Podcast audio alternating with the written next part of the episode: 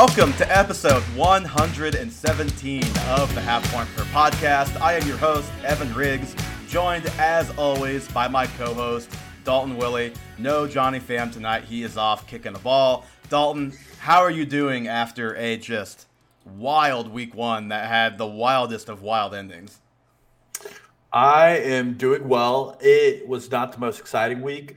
Obviously, when offense is not the name of the game for most of the games, other than the Chargers-Dolphins week, fantasy suffers, and you get some weird outliers. Like, I think Tyler Allgeier is R B one on the week, and if you would have asked me to predict that coming into week one, I don't think I would have a thousand times. Yeah, and I think none of the top five drafted quarterbacks finished in the top ten besides Mahomes, who I think was like Q B seven.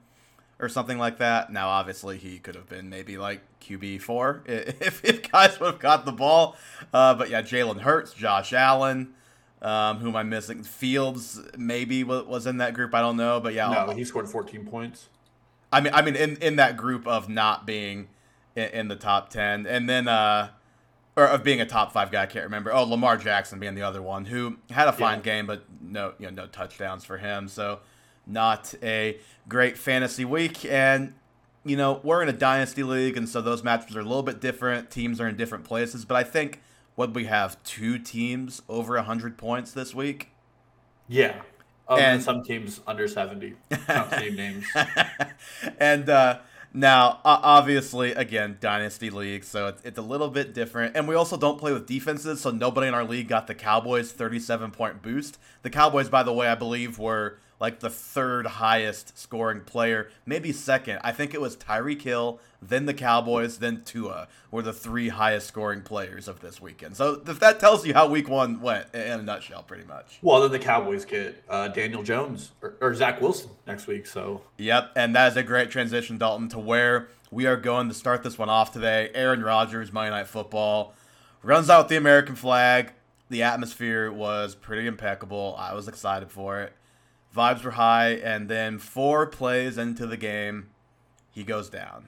And you kind of think, I don't know, it, it didn't it didn't look like much, but then as we start to get word, we realized it, in fact, was a big deal. Turns out Rodgers tore his Achilles, obviously out for the year.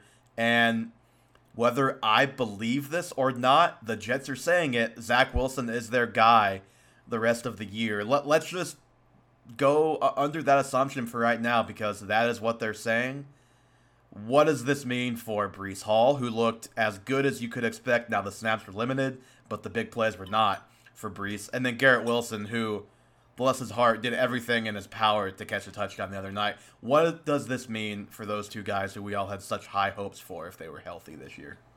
Well, I think it says a lot that a team that forced four turnovers Uh, had to go to overtime to win the game, and then won the game on a special teams play. Well, and they Whoa. and they get the ball and run three straight times, I think, on first and fifteen, and kick yeah. the field goal, where it's like, you just get one first down, you're kicking a field goal with no time left. Yeah. Uh, it, I mean, it's not good. There's the famous Warren Sharp tweet I'm sure we've showed on here before. Last year, anybody not named Zach Wilson averaged over three hundred yards for the Jets. Anybody named Zach Wilson averaged one hundred eighty yards. Like, he is a significant downgrade for their offense. I think Garrett, I think around. I think Garrett Wilson averaged like forty-eight yards per game with, with yeah. Zach Wilson at quarterback. Yeah, Garrett Wilson had to like use the force of God to catch the touchdown pass he did in week one, and he's going to need to do that all week long, all season long. Yep. I mean, Breece Hall and Garrett Wilson are the only two weekly starts on this team, and I feel uneasy about Garrett Wilson. Well, even Breece, he's he is less impacted than a receiver just because he doesn't rely on the quarterback literally every time to get him the ball. But, you know, depending on how long Breece stays on this snap count, which I think is smart, and I think they should keep doing it because we want Breece healthy all season. We want him there for the fantasy playoffs. It could be a little dicey. Now, am I saying bench Breece? Of course, after what you saw last week, you, you can't bench Breece Hall, but it's going to be a little bit scary, I think, if Breece Hall in this offense with that quarterback is getting ten carries every game, because he's great and he can make big plays happen, especially if they're blocked up well, which a couple of those were there tonight. But he even, you know, a healthy, completely healthy and back Breece Hall probably houses that touchdown, but he still had to do a lot to beat the safety, to, to beat Jordan Poyer. Before that, showed some acceleration, changed the direction. It could have honestly been like a conditioning thing on the touchdown too. We we just don't know, but he's just not quite himself. But neither here nor there. If if we're getting snap count and ten to twelve carry Breece Hall, you know, you start it and you hope, but you, you don't feel good about it at all. Yeah, and, and now's the time for the conversation that no one wanted to have in the offseason, which is Nathaniel Hackett is calling plays. Yeah, and yeah suddenly the Jets are in the hands of Zach Wilson and Nathaniel Hackett. Yeah, uh, which is doomsday scenario. Like, we saw this last year. It's going to be week three, and the Jets are going to have a goal line run where Breece Hall lines up at a shotgun, and everybody's going to wonder why.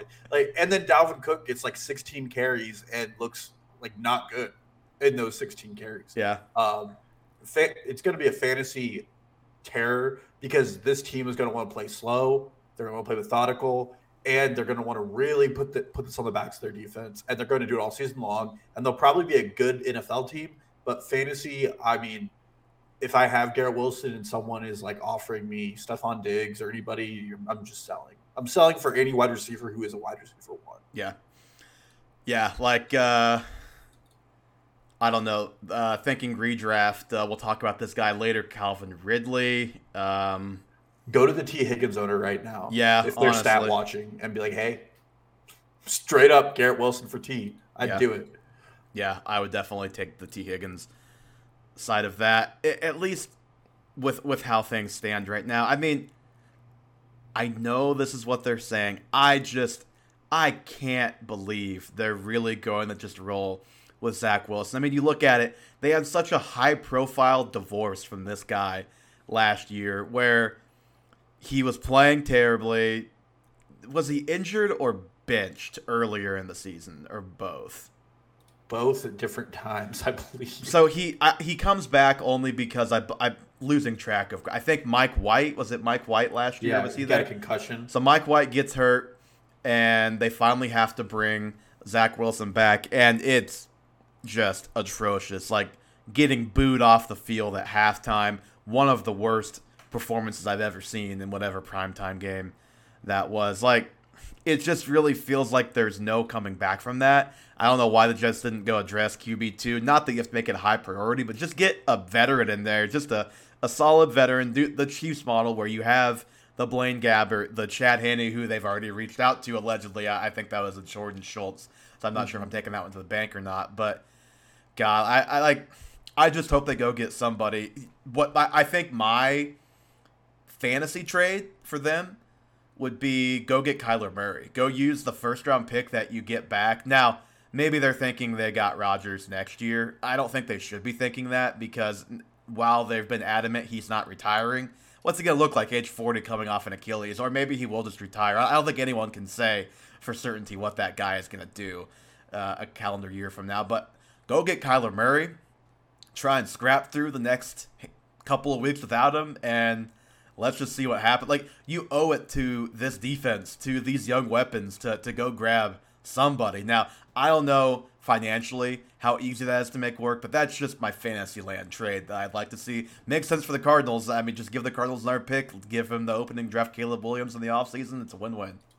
Well, I even got excited about I saw they were tied to Jacoby Brissett. Yeah, that'd be a good one, too. And I was like, oh, well, that's, that, that's something. Like, I mean, if, it is, if if they get last year's Jacoby Brissett, that's probably a ten eleven win team. Yeah. It, it, anybody is better. I mean, it, it, like, Matt Ryan was tied to them. That's better than Zach Wilson at this point, I'm pretty sure. Yeah, that, that one might be a little debatable, but probably. It's it's terrible. Maybe they call the Rams if the Rams are still trading Stafford. I, I don't know if they can afford that, but it's they got to do something. If they don't, I don't want any player on this team. Agree with you, Dalton. Let's jump into the main topic of today's show. We're talking all things week one. We have a nice little slate of twenty quick topics. We're going to go through. If we buy it, that means we think it's true.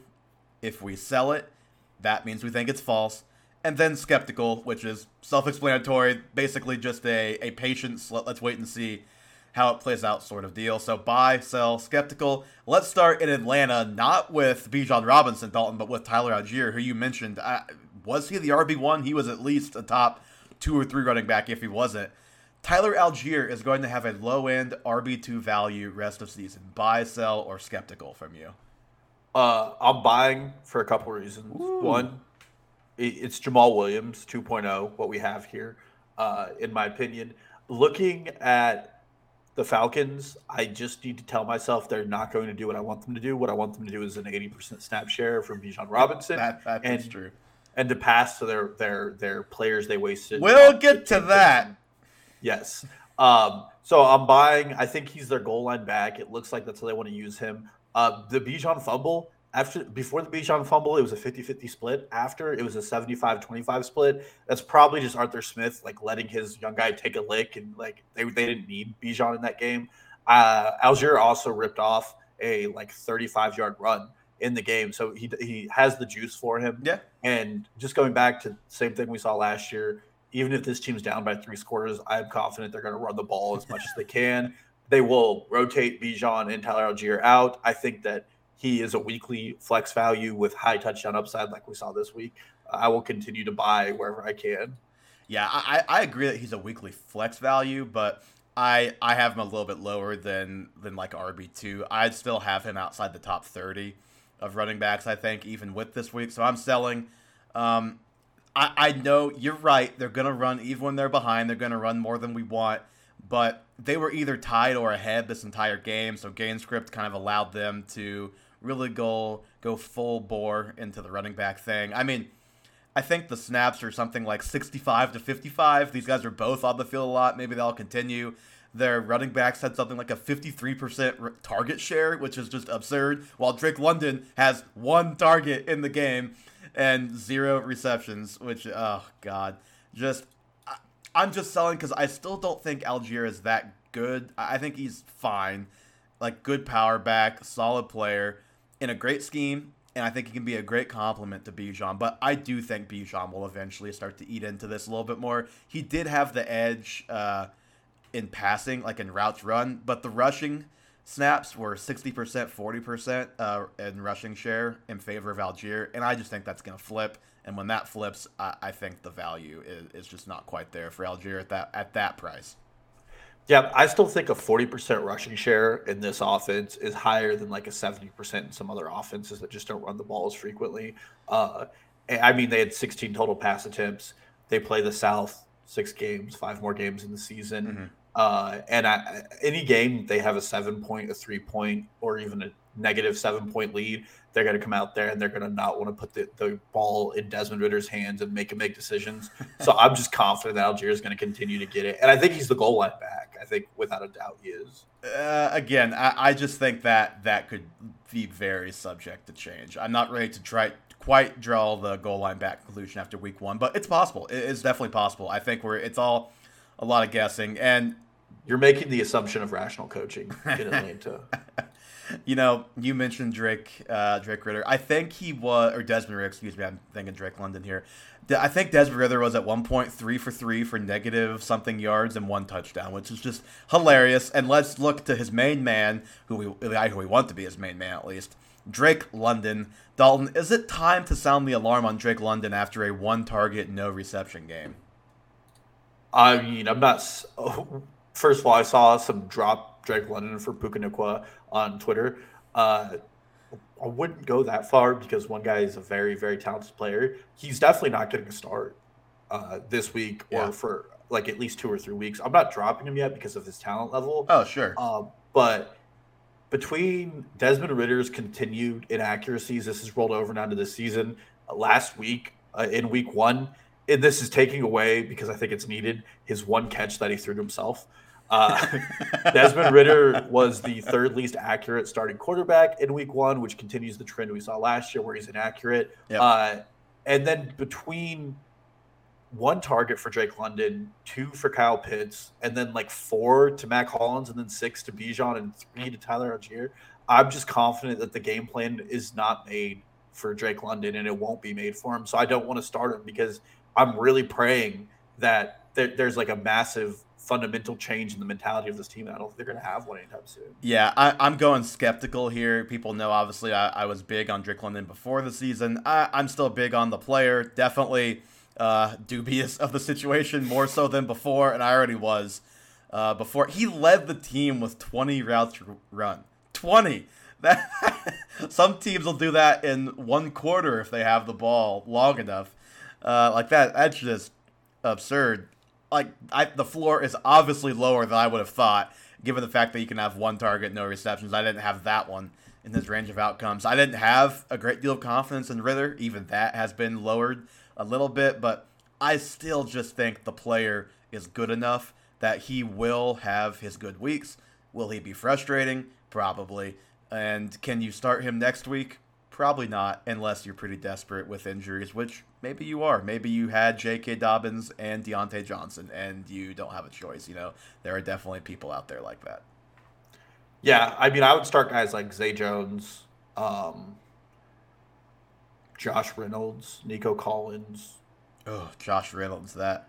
Sent the chill. Allen Robinson, those are all guys I'd start over at this point. Uh, see, not I'm not going quite that far, but I, I get I it. I mean, twenty routes, like that is that is absurd. How it, it is terrible. He's not even getting like the, you know, Sky Moore had whatever it was, two targets, but this crazy high route participation. It's like, oh, you can't even get the the cardio jokes off with Drake London because he's not even getting the cardio. He, he's getting like a warm up, like a light exercise.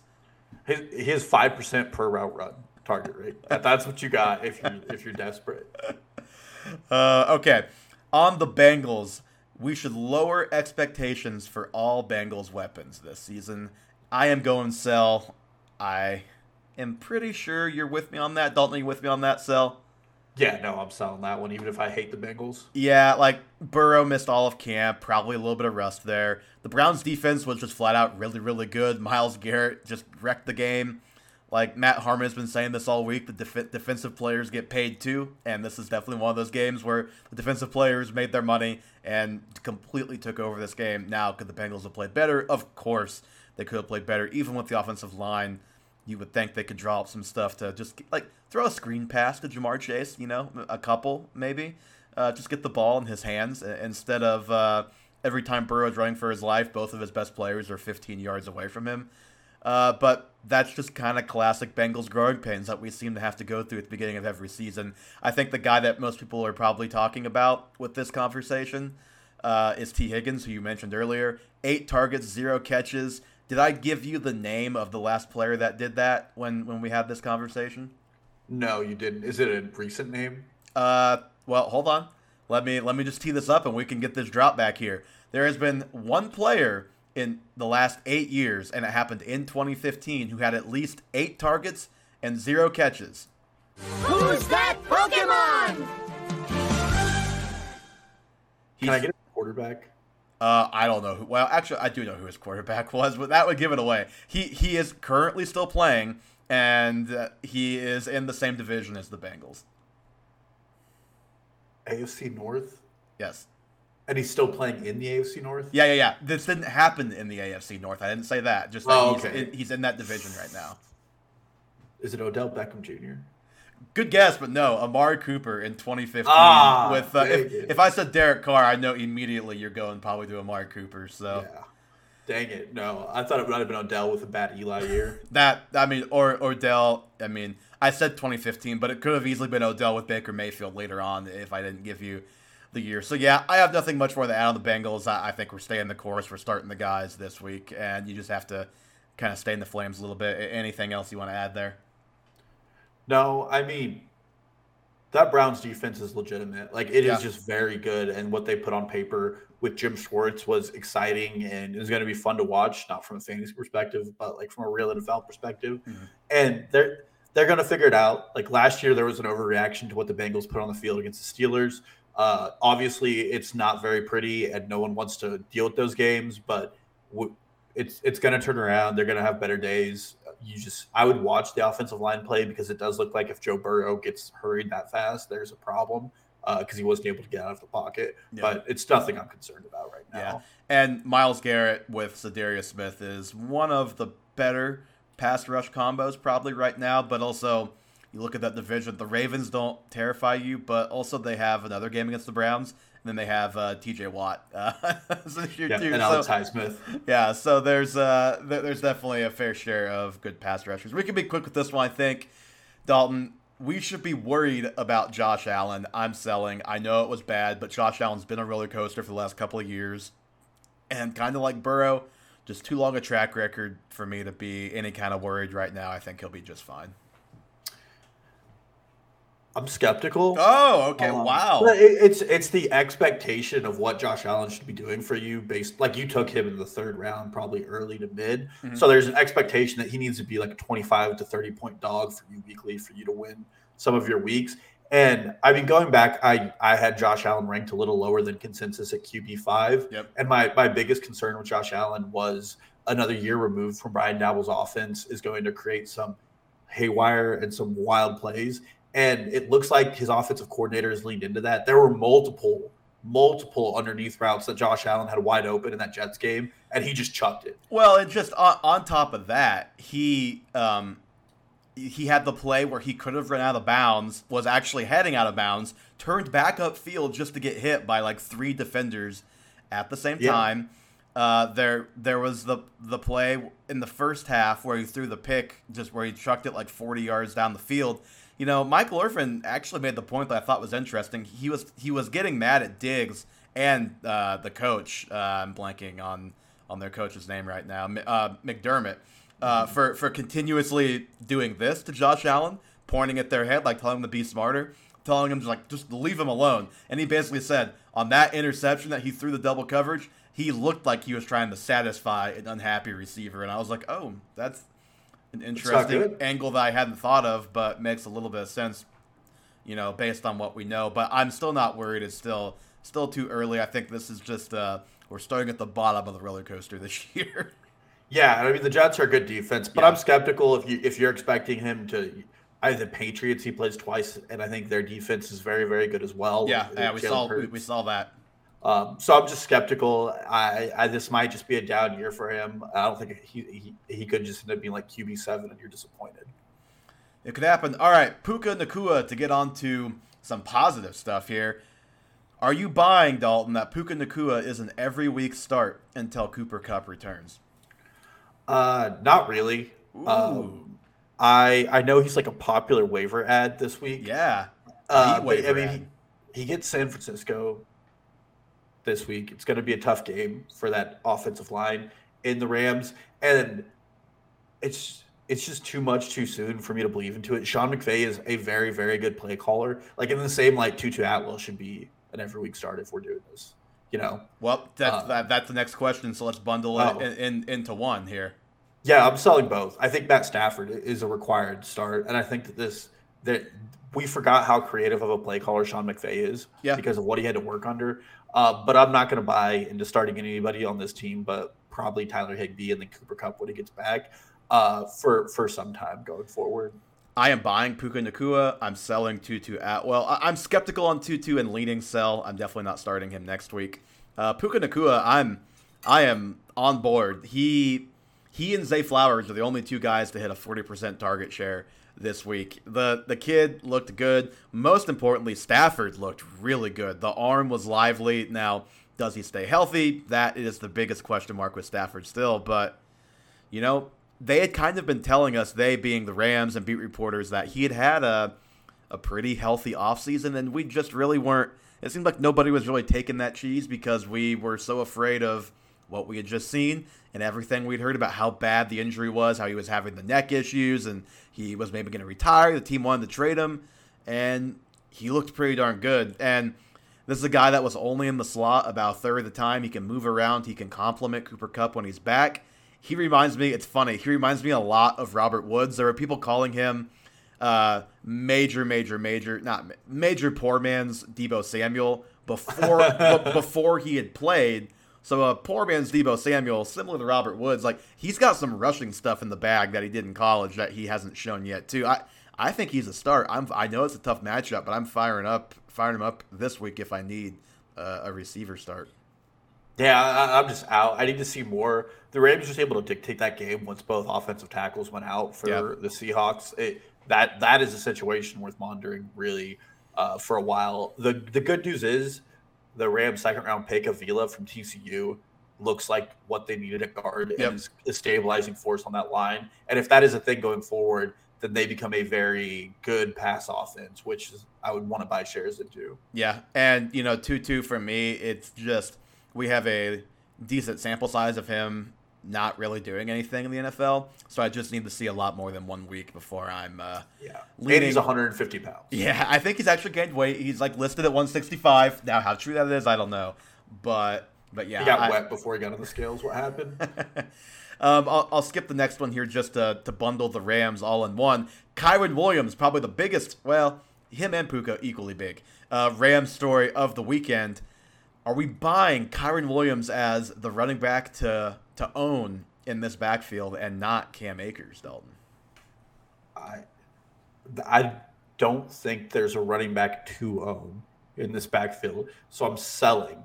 Um, I mean, Cam Akers got a lion's share of touches still. He got twenty-two touches. I know twenty-two on twenty-nine looks bad. Do you, but some, do you know what the snap count was in the first half, though?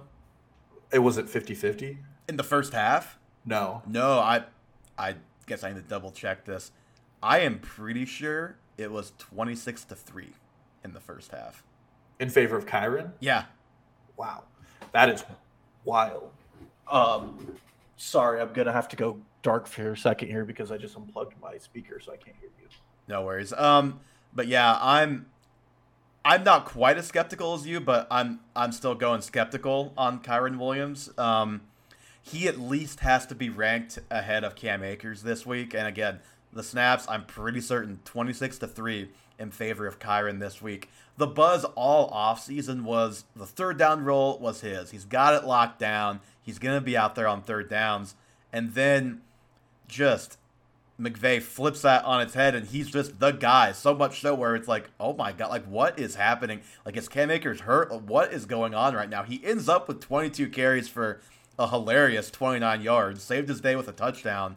But man, just McVay has done so much jerking around of fantasy of fantasy football managers these last couple years with this backfield. Just proceed with caution. And I think, you know, waiver wire has already passed. So if you spent the fab, you spent the fab. What I would be doing is not anything actionable yet. Just keep your eye on Zach Evans because he, like, I still don't really think Kyren is that good. I think he's a good third down back. I don't think he's a very good overall back. Uh, Cam Akers, clearly they're looking for somebody else uh, to fill that role. I think at some point, Zach Evans will have value this year. And, you know, you don't have to go pick him up now, but the first time you see him active on game day, maybe if you have the roster spot, just go give it a little stash. That, that would be my actionable advice here. Yeah, and I agree with, with that. I think Zach Evans is the guy I want, um, mostly because we both think he's a good player, and they didn't have a lot of draft picks in this draft, and they still decided to take him. Uh, Trade up for yeah, him. Yeah. When it comes to this Cam Akers versus Kyren Williams fight, I don't think either guy is the guy to own. It's still not a good offensive line. It mm-hmm. looked good because they weren't able to generate pressure because they were up by so many points that they were dropping back into coverages, trying to prevent the Rams from running the score up on them. Uh, so I'm, I it, this is a game that I'm not going to look too far into because the game plan went awry pretty quickly when two tackles go down for the other team. Mm-hmm. And it, it just it spiraled for the Seahawks then. I went back and I watched some of the snaps too. And I mean, like some of the, the runs Kyren had, the linebackers just bit off of like a bad play action. And then the same thing didn't happen for Cam Akers, who got stuffed in the hole on the same run play. So all in all, I think it's going to be a frustrating backfield. If you spend a lot of fab on Kyren, I'm sorry, but I wouldn't have done that. Yep. With you there. All right, Jordan Love will be good enough to maintain fantasy value for Packers skill position players. And I am putting this one down as a big, fat skeptical. He did nothing uh, in the game on Sunday to make me think he can't necessarily, but he was just so unbothered by the Bears. Not because he's that good, because the Bears were that bad. And also, he had guys wide open. He had two plays, I think, that were just completely busted coverages down the field. He had multiple plays where receivers got big-time yak for him, which, I mean, hey, great. Everybody gets that. But it's just, I need to see more out of Jordan Love, out of this offense, before I really, number one, feel great about the status of, of the weapons. Obviously, Aaron Jones when he's healthy, and then Christian Watson when he's healthy. And then, number two, I, you know, just about Jordan Love. Like, Jordan Love could potentially work his way into streamer category if he can keep playing the way he did the other day. Now, with that said, if they don't have Aaron Jones, they don't have Christian Watson, I'm not going to flip the other way and, and say Jordan Love is completely cooked this season if he looks bad this weekend. Yeah, and I'm with you. I might be leaning closer to sell, but I'm staying skeptical just because we haven't seen a ton of Jordan Love.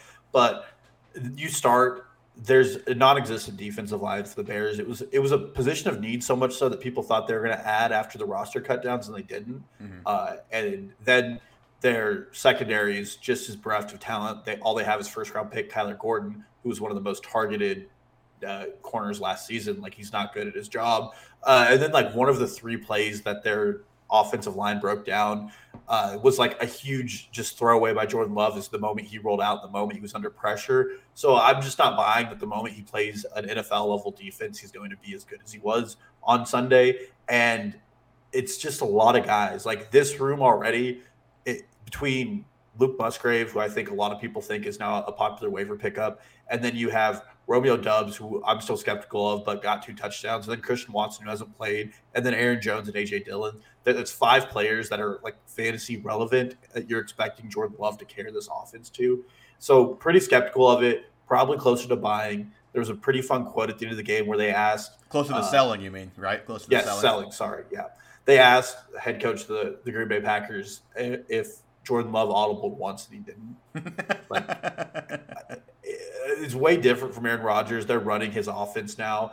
Um, but it, it's just worrisome that, like, I don't think this guy really knows ball. I don't think the Packers thought he knew ball because they didn't want to pay him. They didn't want to extend his fifth-year contract.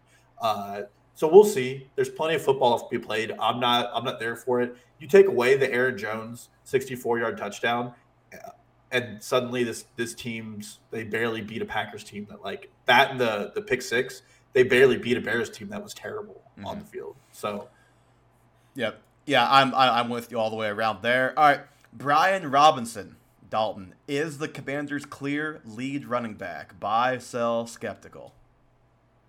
I'm buying. Yeah. Um, me too. Like, and Antonio Gibson, dead.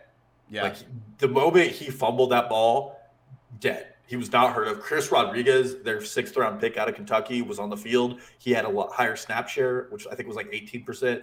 But Brian Robinson did the thing that we didn't think he was going to do. He caught a touchdown pass. He, it was his one uh, one catch and one yes, target, but yes. Yes, it was. And they, they both ran sixteen routes, but the touches were twenty to four in favor of Brian Robinson. Yes. Uh, this is a rich man's Rashad White in that I think Brian Robinson's actually, like, not bad at football, unlike Rashad White. Uh, and if you look back at his – like history of rushes since he's been healthy, I don't think he's been below fifteen rushes once. So, like, the work is there. Uh, them playing the Cardinals again isn't there, but it's a volume, like it's a volume dependent R B two with R B one upside and touchdowns is what he would be. But I'm buying that he's the R B one here. Yep, he sounds like new James Conner to me. Yeah, new James Conner is a great comparison for him as well. All right, Kenny Gainwell, Dalton. Buy or sell that he will lead this Philly backfield, of course, once he's healthy. He is not playing tomorrow night uh, when I made this topic, but I still think it's a worthy conversation to be had. Uh, I'm selling, but that's because I think this is going to be like a Russian roulette situation yep. where somebody is going to lead the backfield every week, and it's going to be somebody different. I think this week, my money's on Boston Scott. We'll see. Next week, Rashad Penny. Week four, DeAndre Swift. Penny like, being a healthy scratch was so wild. I, I don't know if it's like... Maybe it's not the same guy with, with the knee. Maybe he is just having health issues that they're not really disclosed. I I don't know exactly what, what the story Maybe is Maybe he there. Has juice in him they want to save for the playoffs. Who knows? But, yeah, I'm I'm with you, and I think it is going to be kind of like Russian roulette. And I think really my, my main thing is I just don't buy that Gainwell is good enough to hold off those others and be just the downright man guy. I think Gainwell's, Gainwell's fine, but I think he looked like kind of just a – replacement level running back the other day against the Patriots. That was a tough matchup. The team didn't play great, but it's not like Gainwell went out there and just laid a claim to it needing to be his job. You know, like he he let, definitely left the door open, and I kind of think all these guys through injury, through their own inconsistencies uh, of play, whatever the case may be, for various reasons, the door is always going to be left open for whoever is ready to walk through it that week. I think that's going to be the season for the Eagles this year. Yeah, well, And I know, like, everybody got up in arms week one when Gainwell didn't play in the preseason, and then he played the next week, and DeAndre Swift and Rashad Penny were a healthy scratch. Um, I think that's just what Nick Sirianni wants to do with this offense, where he looks at his four running backs and he says, well, this week, th- this is the defense we're playing. These are the players that will do well. These are the players we're going to put on the field. And, I mean, last week, Gainwell's probably their best pass protector, and they played a very, very good rush. Yeah. Uh, next well, week. And it's it's funny that, sorry to interrupt, but it's funny Sirianni post-game is like, you know, we, we got to get DeAndre Swift more involved. I, I think that's going to be like a tradition this year. Like every third game, he's going to, you could change the name of the running back. We got to get so-and-so more involved. That's just going to be the story of their season. Well, I, fantasy Twitter was trying to dissect that quote both ways, where he was like, he'll have some games where he's there a lot and some games he's not. And people were taking it, well, then it's Gainwell's backfield, or, oh, no, next week's the Swift week. Like, I think the, this is, like, probably the worst running back by committee in the N F L right now. And yep. you just have to you have to just trust your spot starts. I think it's going to be a lot of reading what the defense gives them, and they're going to put the player out there who's going to do the best, which sucks. Yeah, at least maybe they'll do us the favor of only having two of those main three guys active every week. That would be nice. Yeah. So yeah. We, we can at least have it narrowed down. Yeah, uh, and then Boston Scott will just always be the, the eighteen percent yeah. snap share player. Right. So that's right.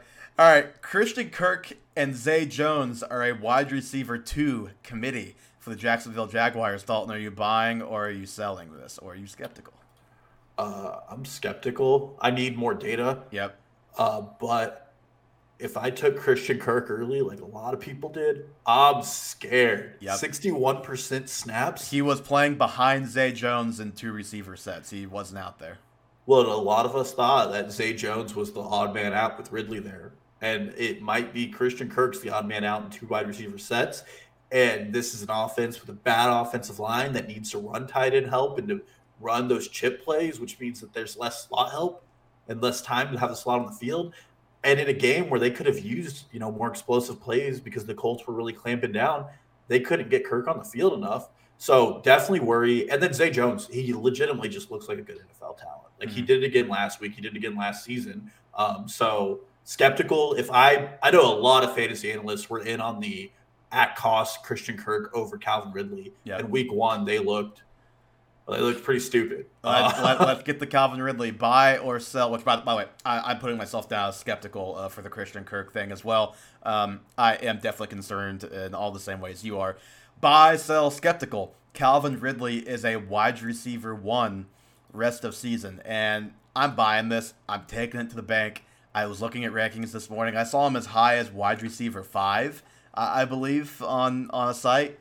And honestly, I don't think it's crazy to say he needs to be right back up there in that five to eight range where he was, you know, two, three years ago when he was fly- playing and kind of going full bore for the Falcons. He's in a better situation than he ever was in Atlanta if he's able to stay healthy. He's got a better quarterback than he ever had. He doesn't have Julio Jones there with him either. Like, you know, Zay Jones is fine. Christian Kirk is fine. Neither of them are, are Julio, obviously. Like, he just looked awesome, man. So fast, crisp on the routes, quick out of the breaks, just a different level of playmaker than anybody else the Jags had. I, I wish I grabbed the stat, but I know he was among the top five in first read target share this week. And it's just very clear that the trust is already there between quarterback and receiver in this case. Yeah, uh, and I'm with you on the buy. Uh, I mean, you look at the routes he was running, he put some of those guys in a blender, and the Like, the connection between him and his quarterback is already there. Like, on his releases, the ball was already out of Trevor yep. Lawrence's hands going to the spot. And those are really, like, encouraging signs. It's not like he had a long touchdown where he just beat his defender. They were just reading each other and in motion. Mm-hmm. You see that with, like, Kelsey and Mahomes and Stephon Diggs and Allen and Jefferson and Kirk Cousins. Those are what you want. You want those guys who are just in motion together. Yep. Agree with you there. I am just... could not be more all in on Ridley. Now, we both had him as like top fifteen. I, if I were re-ranking right now, I'd have him like at wide receiver six, like wide receiver yeah. seven. Probably. I was just, uh, you know, as a dynasty Calvin Ridley investor, I was hoping and I was thinking he was going to look good. I did not even expect him to look as good as he did. It's just frustrating. We lost a year of this guy. Basically two, I mean, pretty much two years. Yeah, to a thousand dollar bet. Yep. Yep, yep, yep. All right, Zay Flowers as an every week starter. Buy, sell, skeptical. Uh, I mean, we're both big Zay Flowers guys. It's been well known. I'm yep. buying for a couple reasons. That Houston defense is just, I think it's just legitimately good. Yeah, pretty um, good. And what they did to Lamar Jackson, they had a game plan. Robert Saleh, uh, obviously brought over D'Amico Ryans. Like they, they knew what they were doing in Houston to stop that game. And Lamar Jackson's like emergency go-to valve was Zay Flowers. I'm sure ten targets a game is going to drop a bit with Mark Andrews in the yeah, mix. Yeah, and, and plus, you know, the, the offense, it will continue to evolve and look better as they're more comfortable. It's their first real game in a completely yeah. new offense.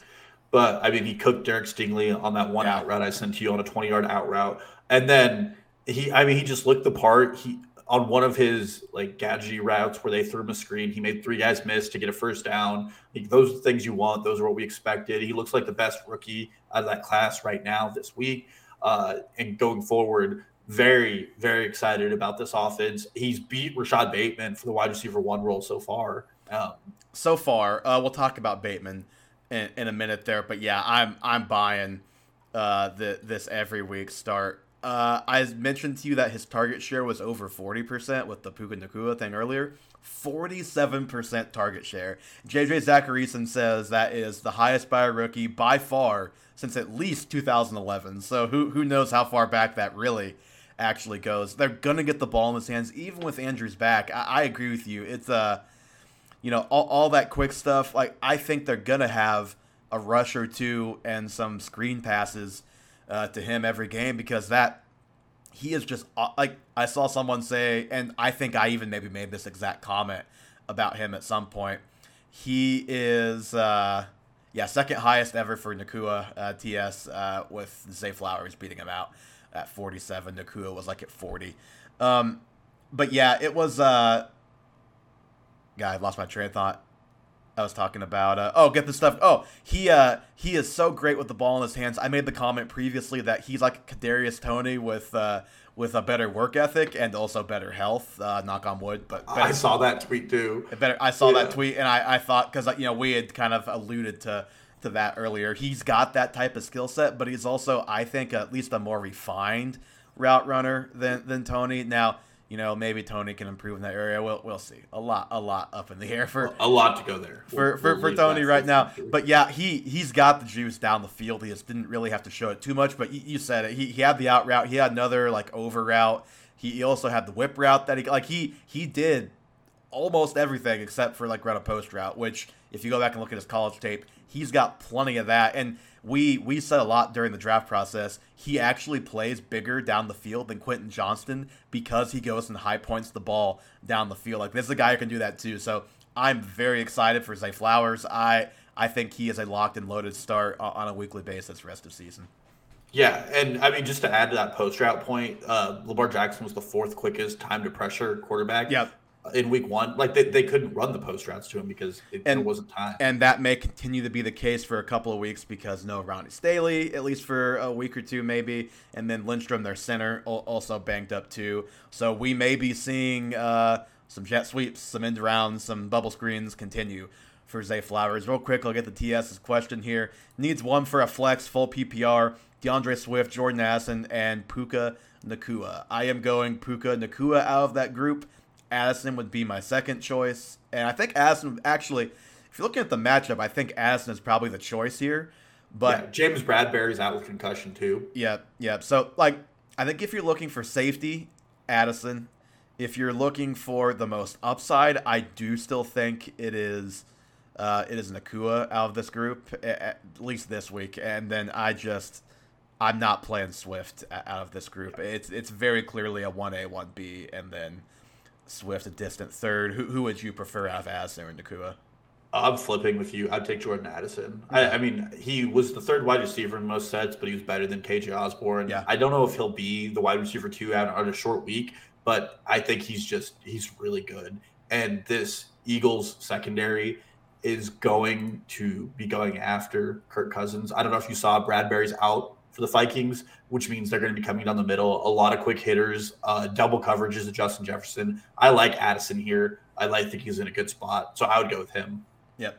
Yeah, I, I don't think you can go wrong with, with either Nacua or Addison, to be honest. I think both are good choices. I yeah. I think you can live with the result of either one. So just yeah. preference for you at that point. All right, Dalton, Rashad Bateman, I said we get to him. I think we can just talk, talk through him very quickly. I think he played something like a thirty-eight percent snap share in this game. So Rashad Bateman, is he the clear wide receiver three in Baltimore?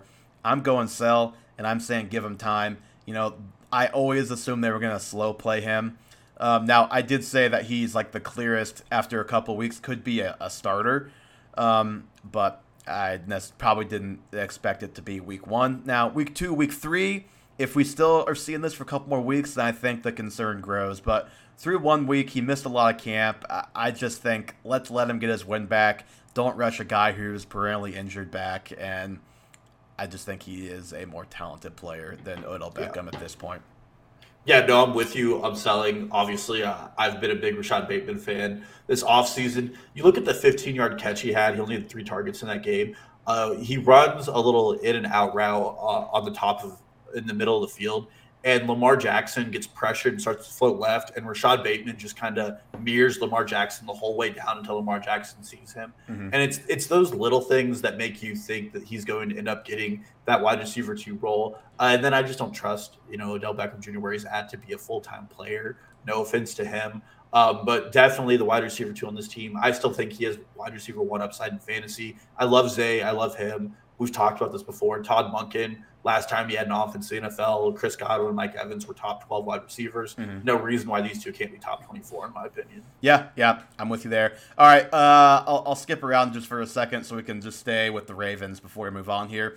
Justice Hill, Dalton, is he the running back to own in Baltimore? Buy or sell Justice Hill as the R B one in Raventown? I mean, it's rough. It's I'm buying... But it's only because he is the closest skill set to J K. Dobbins that I'm trusting that. Yeah. But, like, this is another one of those weeks where I, as a fantasy owner, I probably would have went wild with my fab in a redraft league and taken Justice Hill because just as easily I could see Fournette or Kareem Hunt landing here. Yeah. Uh, Gus, it, I mean, Gus is what he is. He's twenty-seven and a half years old with an A C L tear on his record now. Yep. So I'm if, not confident if the, the explosiveness if, is there. If this were twenty twenty, it'd be a different story, yeah. and Gus Edwards would be running back fifteen. Yeah, but we're probably going to see like all three of these guys mixing in now. I don't think any of them have the juice to be the R B one. And and by all three, Melvin Gordon being the yes. third guy for now yes. with potentially a veteran they signed. I mean, we've seen this movie, unfortunately, because there's been so many injuries, mainly to J K. Dobbins, but also Gus Edwards in this backfield that they're going to cycle out veterans. It's going to be frustrating. I'm going to put myself down as skeptical. I need to see another week just because I know Hill has had his own injuries, but he's also had chances in years past to, to take a stranglehold on this job, and he hasn't. But that doesn't mean he couldn't. And what is making me at least a little more like assured, maybe not assured, but maybe a little more optimistic this time around is that it was his job as the running back too until J K went down. And then yeah. it was a split. He was getting carries alongside J K. Now, J K was getting the majority of the work. But, you know, obviously you have Justice Hill. You're not going to give him eighty percent of the work. So it makes sense that Gus was in there. But he, at least for now, seems to be ahead in the pecking order. Does that continue? Yeah. I'm not sure. But I need to see more. Put it down as a skeptical, but... I could see anything happening in the in these next three weeks in this backfield, including like trading for Jonathan Taylor. Yeah, no, I could see any of the above happening, um, and I I don't know. We'll see. Like the game plan was probably a full workload for Dobbins, and then like scat back duties for Hill, and it very well might be the case that that's why he saw the workload in the second half because they had him in the game plan, and it was clear Gus Edwards was not a guy they planned on using at all until yeah. Dobbins went down. Yeah. Uh, I'm so sad for J K, man. He he was looking good uh, in that first half plus uh, six minutes or so. I think he caught two passes. He was yep. like like gonna be a, a nice little pass catching day by his standards, and of course the second pass uh, blows the Achilles. And it's just it's one of those brutal things where he was holding out and had no leverage, but was trying to get a new contract. Now he blows out his Achilles, and he'll be lucky to get more than a vet minimum next year. And he pre- you know. We'll see what he looks like when he comes back. I mean, yeah. there more running backs have had a modicum of success now than five years ago, but it's tough. Got got a feel for the guy who's been through so many injuries. Yeah, it's tough, but I don't know. Well, at Achilles, I mean, it can ruin your career, so we'll see. Yeah. All right, let's go to Kansas City. Uh, Sky Moore and Kadarius Toney. Dalton, are they droppable? Buy or sell Kadarius Toney and Sky Moore is droppable. I'm selling. God, that hurts to say. Me too. Uh, start, Trust us, everybody. Moore. Trust us. Yeah. We were more mad at them than you all were. Yes. on yes. Thursday night. uh, Sky Moore for sure. Like, he ran ninety percent of the routes. I don't. He got one target. I think it was two, two. But one of them was like not very really. Catchable. It, it was a little catchable, but he would have had to be a little taller for it to be yeah. very catchable. So just on that, like one of those, the process is there. He is the wide receiver one slash two. Like it's him, M V S, Justin Watson at the top of the roster. Uh, so leaving him, I he's definitely sitting on the bench this week till yeah. I see a little something. Yeah, and I would uh, and I would just say, um, I agree with you on Sky that you know he I'm less concerned about him than Toney. You would just like for him to have received targets. more targets, get get yeah. more open, and like clearly there were clearly guys just weren't getting open, and yeah. it, it would have been nice for him to step up into that, but also. This is still a young player without much experience last year, and he was thrust into a bigger role than he was expecting as of Tuesday when Kelsey got hurt on like the literal last play of practice or close to it in their last practice before the game. So this looked like a team and a unit that did not have a game plan because yeah. they were expecting Kelsey until they couldn't have him. Yeah, and then going to Kadarius Toney, runs twelve routes, gets five targets. Like, let's just start there. The insane targets per route run stat still goes on. It's like forty percent on that alone. Yep. Uh, yes, I know it's one for five, and the one was a jet sweep that didn't look good. But everything else, like, he was still getting separation. He's a guy who missed the entire training camp. And, like, you – He did not. He did not look right on that jet sweep. No, he no. tried the cut, and it was like he tried, and then he just couldn't. And we're yeah. used to seeing him, like – his cuts are so electric. So when he did that, I was like, huh, okay, yeah. he he is not quite himself out there right now. Um, but then you look, and on his five targets, this is from E S P N Sports Stats and Info, he had an average of twelve point two separation, which would have led the N F L if he had run qualifying route number. Like, he was he was getting separation. It, the issue was he had hands of stone. Uh, again, same advice as Sky Moore. Don't start him this week. I don't care. I know it's going to be a shootout between us and the Jacksonville Jaguars. Don't do it. But I do not think it's worth dropping anybody yet till we have more clarity on what this offense looks like with Travis Kelce back in tow. Yeah, and, you know, on the drops, he had four career drops entering this game. He had three, and thinking back on that, I think they are even being generous, and they could give him one more perhaps. I think he may have actually had four. They're giving him three. Uh, but, yeah, I, I just think you've got to – stay the course a little bit. Don't play him. Just hold him. Give him another week or two, and you can make a make a decision at that point. But yeah, I'm I'm hanging in there. Definitely not playing him. Definitely disappointing. But you know, it's one week. We try not to overreact to one week because there are. You can go back and find tweets and podcasts of week one topics, and some of them are like, "Oh my god, I that was a thing for one week. I didn't even remember that." You know, so. Yeah, Carson Wentz was a top five quarterback. Yep. Um, some other fun ones, if we just want to run through some other week one highlights. Go for it. Um, C H, Cordero Patterson, and the eventual cut in Jamin Robinson were yep. R B ones last year. Yep. Cortland Sutton and Michael Thomas were wide receiver ones. Gerald Everett and Tyler Conklin were top eight tight ends. Yep. Like, this was all conversations at the end of last season. O J Howard had two touchdowns, and Michael Pittman had thirteen targets. Like, all of these were things that we were like, yeah, we were right. Yep. Um, so it's week one. Things change. Offenses change. Yep. Yep, yep, yep. All right. A couple more before we get out of here. Uh, Tajay Spears will have flex value this season. Buy, sell, or skeptical? Uh, I'm buying. I- Ooh, I'm going skeptical. Interesting. I mean, he took Derrick Henry off the field. He's the first running back to do it. Yeah. Tennessee history. And then, like, if the touches if, didn't quite match the snaps, but yes. Yes. But if, if like, Ryan Tannehill plays a not terrible game, yeah, uh, we like Tajay Spears was in on some of the drives where we we might have seen more. There's a play. I don't know if you've seen it yet. The wheel Tajay route? Spear- yes, it's the wheel route to Tajay Spears. I was watching that live. uh, legitimately, Tajay Spears could have caught a touchdown, and it, it would have been huge. Like, Big Dog's going to eat. Derrick Henry's going to get his. Yeah. If you're listening to this, don't be, like, concerned that Derrick Henry's not not who we think he is. Yeah, um, this is just a way for them to manage the snaps a little bit, yeah. but also still give him a lot of touches. Like, yeah. it, it, it, Tajay Spears can have flex value without it being at the true expense of Derrick Henry. Yeah, the stats didn't connect, but if you're doing waivers and he's still on your waivers, I think you yeah. take him yeah. and you stash him. Because yeah. it's also like this is a one-to-one replacement. Almost. Yeah, if it, if Henry gets hurt, this is the running back eleven in weekly yeah. regs or something, you know? Like, and this he, is a guy compared to Jamal Charles in pre-draft. It, the only reason he dropped so low is he has no knees. Yep, yep. Uh, which, you know, a concern long-term, not as much this year and hopefully next year if Henry's not there and, and he's the yeah. guy. But, yeah, I, I'm still skeptical. I need to see more. Uh, need, need to see a true commitment to getting him on the field past just one week. And you said it. Tannehill looks so bad in this game that I, for the first time, uh, entertained the thought in my head that we may see a different starting quarterback in week six, and that would be very bad for this offense if that were to happen. Yes, that would be terrible. Uh, but I do think the Saints' defense is a little better than we give them credit for. Yep, that's true. For now, once all their guys on A A R P are hurt in midseason, that may not yes, be true. that, that is fair. All right, Dalton, three more. The first one, we can be quick. Everyone knows our stance on it, but I also want to say, on behalf of people who were even pro-Rachaad White, I think they even have to be concerned.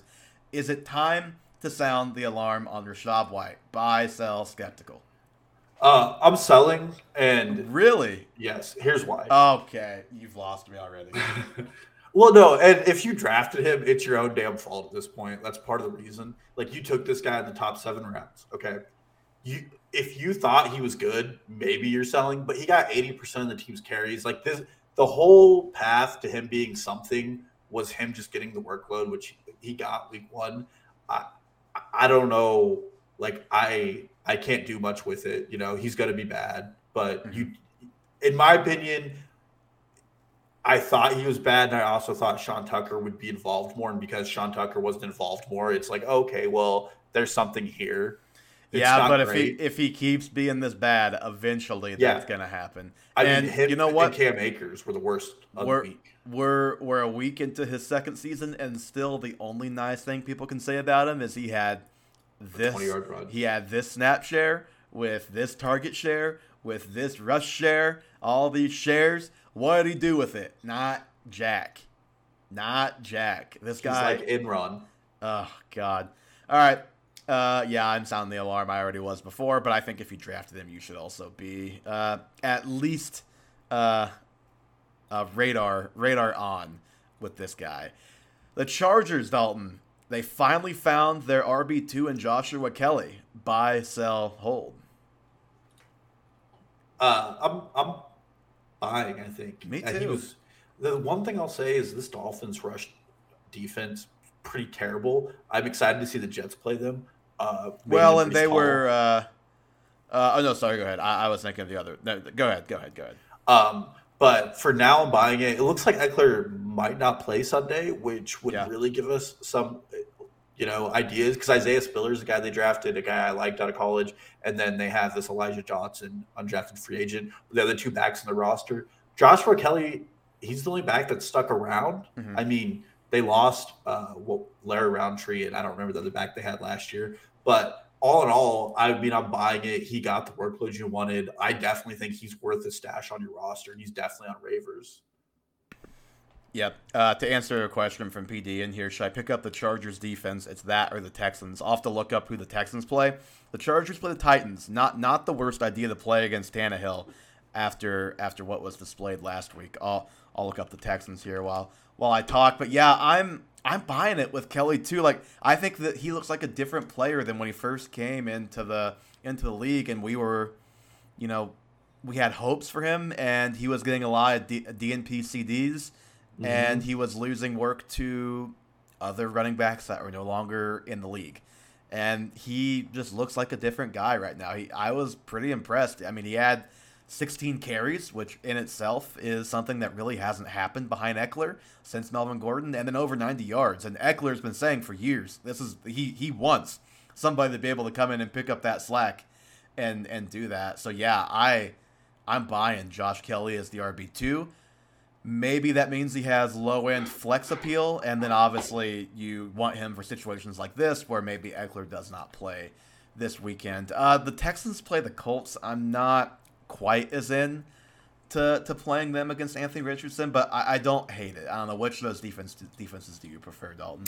Uh, I'm going with the Chargers. I think they actually have a good defense, and the Dolphins just had a better game plan. Yeah. Uh, I mean, J C Jackson got put in a blender by them, but like th- the Titans look legitimately terrible. Uh, and Joey Bosa is going to sack Ryan Tannehill, or Nick Bosa, whichever Bosa plays for the Chargers. It's Joey. Is, yeah, is going to sack Ryan Tannehill at least five times, which are free points. So I'm sticking there.